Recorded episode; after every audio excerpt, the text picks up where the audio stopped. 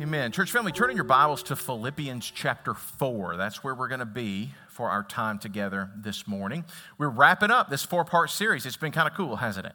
Looking at why we gather, the different things we do when we're here in church. So remember, we've looked at preaching, uh, we've looked at singing, we looked at giving together, and now, today, we're going to turn our attention to prayer. Now, most of us in this room have one of these, don't we? These have kind of changed the way we do everything, hasn't it? For better or for worse, right? Yeah, maybe, maybe not. One thing that it's done is it's kept us in constant communication with one another. Like you have these relationships in your life, don't you? That, that you don't really, between phone calls and texts, you never really say hello, you never really say goodbye. It's really just one constant conversation, isn't it? That's what we do. It hasn't always been that way. In fact, when I was a teenager, I would come home from school, I would do my homework, maybe, I would watch a show or two, and then pretty much this is what my family would see of me the rest of the night. You got that? There it is. Right? You remember that? That poor phone cord took a beating, you know. But I had to go in there listen because I had business to take care of. This is what we referred to as social media back in my day, right? Had to take care of business. We had to build some relationships, had to cultivate some, sometimes some very important relationships, didn't we? Had to get on the phone, talk about those. And you could always tell the quality of the relationship by how it went on the phone, couldn't you? You know, you get on the phone with like a new boyfriend or girlfriend, and it's just weird. Like the conversation is still just like, How was your day? It was good. And then you freak out a little bit because you don't know what to say next, you know? But then some, some relationships were easy you get on the phone and you could talk and talk. You could just talk all night long. And you tried until your mother was standing at the door. Get off the phone. You know, and you let her know, like, this is a highly important conversation because, you know, when you're a teenager, every issue is highly important, right? And so you say, This is important. And she says, I don't care. Get off the phone. And that's when the long goodbyes start. You know what I'm talking about? No, you hang up first. No, you hang up first. No, you hang up first. That's what we do. Because some relationships require a constant conversation. But you and I, as believers, we have a relationship with the very God of the universe, the one who created us, and, and not just created us, but if you're a believer in Jesus Christ, has redeemed you, has saved you.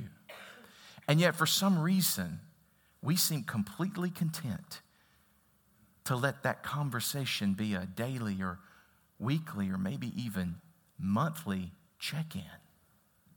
A conversation that's little better than a, a one sided situation report. Why? Why do we do that? I think it's because we haven't cultivated that relationship with Jesus. We haven't learned to just sit and talk to Him. And so we have no idea what it means to pray without ceasing, to have a constant conversation with Jesus. Stand with me, if you would, in honor of the reading of God's Word. Let's look at a couple of verses in Philippians 4. We're going to look at Philippians 4, verses 6 and 7. You can read along as I read aloud. They say this Don't worry about anything, but in everything, through prayer and petition with thanksgiving, present your requests to God. And the peace of God, which surpasses all understanding, will guard your hearts and your minds in Christ Jesus. May the Lord bless the reading of his word today. Pray with me. Father, we pray that you would reveal yourself to us today. Teach us to pray. Teach us how to have a constant conversation with you. Grow our love for you. And it's in Christ's name we pray. And all God's people said, Amen. Amen. Thanks. You can be seated. And that's what the disciples asked Jesus, by the way, in Luke. They said, Jesus, teach us to pray.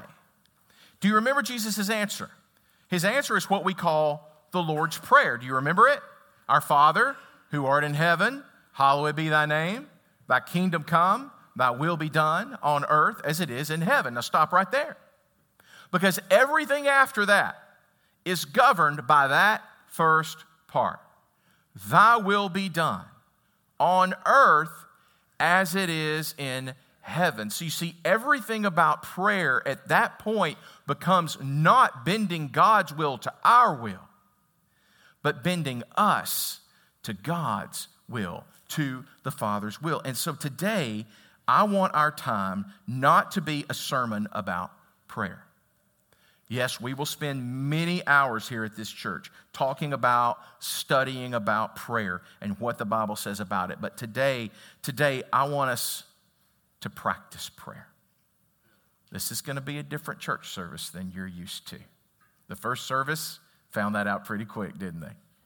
Yeah, a lot of tears walking out that door during the first service. I want us to learn to seek His will today. I want us to learn to seek His will on earth as it is in heaven. And I want Him to teach us what it means for Him to guard our hearts and to guard our minds against anxiety with a peace that we can't comprehend, we can't achieve on our own, a peace that passes all understanding. That's what I want us to practice today. I want Him to still our hearts and our minds. And I want to give you a model to do it today. And, and here's why. Because remember when you're, you're that little teenager and you got that new little relationship and you don't know, you don't know really how to talk to somebody and it just feels weird and you're worried about what to say next. That's a lot of us in prayer, is it not? If I said to you, spend five minutes in prayer, set a timer, that would be the longest five minutes of your life, wouldn't it?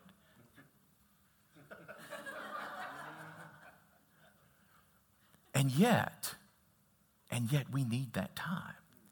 And you need to know, you need some guidelines, right? There's no magic words for prayer, there's no right way, wrong way to pray. But these guidelines help you, they keep you moving forward, not just on what to say, but on what to listen for.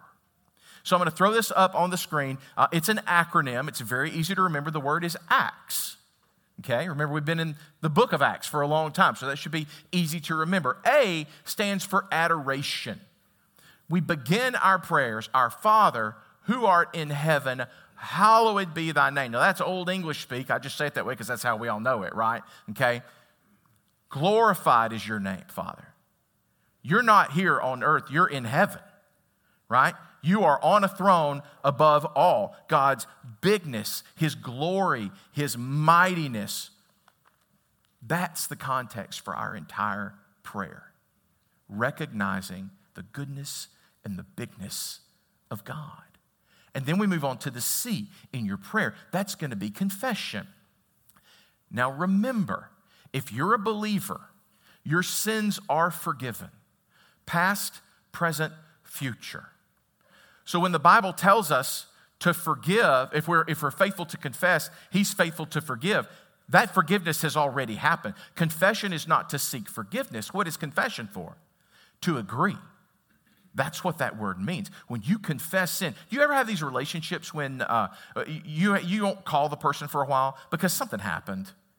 Something came between you, and it was a little icky. It was a little weird. And to call that person or to text that person, you have to deal with that situation, don't you? So you put off talking to them. That's exactly what we do with God. A lot of times we don't pray because we don't want to go there with God. I don't want to have to deal with that situation. But yet, that's exactly what confession is. If there's something between you and God, confession is the time that you lay it on the table, that you bring it up. You thank God that He's already forgiven you for that you recognize that that is not the identity that you have in Christ. You call it out and you ask God to help you realize the power that is already in you through His Spirit to overcome those obstacles to Him. That's confession. And then you move on to thanksgiving. Do you remember that old song, Count Your Many Blessings? Name them one by one. Because an attitude of thanksgiving is the context that Paul writes that we bring our requests to God, remembering who He is and what He's done in our lives. Recognizing that sometimes, sometimes He's answered prayer, we don't even know He's answered because we're not looking for that. We're looking for Him to check off a list for us. And so part of Thanksgiving is open my eyes, God, to things that you've already done in my life. And then and only then are you ready to move to supplication, to present your requests to God. That's when we ask Him and we trust Him. We trust Him for His, his provision to either change things or to change us. Amen. So today, here's what we're going to do. I know a lot of you don't really know each other very well yet. We're going to fix that. Okay? Um, I want you to look around and I want you to gather into groups. And so, if you have a larger family, you may decide to just pray together with your family. If you've got two or three of you, you may look around and find two or three others and get together. If you see someone that's by themselves, invite them to join you. And, and uh, Reed and Amanda are going to lead us through this acronym right here. And together, as a congregation, for the rest of our time, we are going to talk to God together. That's what we're going to do. I don't want you to be weirded out about this. Okay? If you don't feel like praying aloud in front of people, that's okay, but you need to recognize we're not asking you to public speak here. You're simply talking to God in front of other people who also talk to God. So you're not being weird. Okay? And I know sometimes that, that you're more introverted or you don't know anybody, but please don't let these pews become walls. You are members of a body, and sometimes the body needs to come together. So lay down your inhibitions, lay down your pride, and let's, in humility, come together and let's pray as a congregation. Can we do that?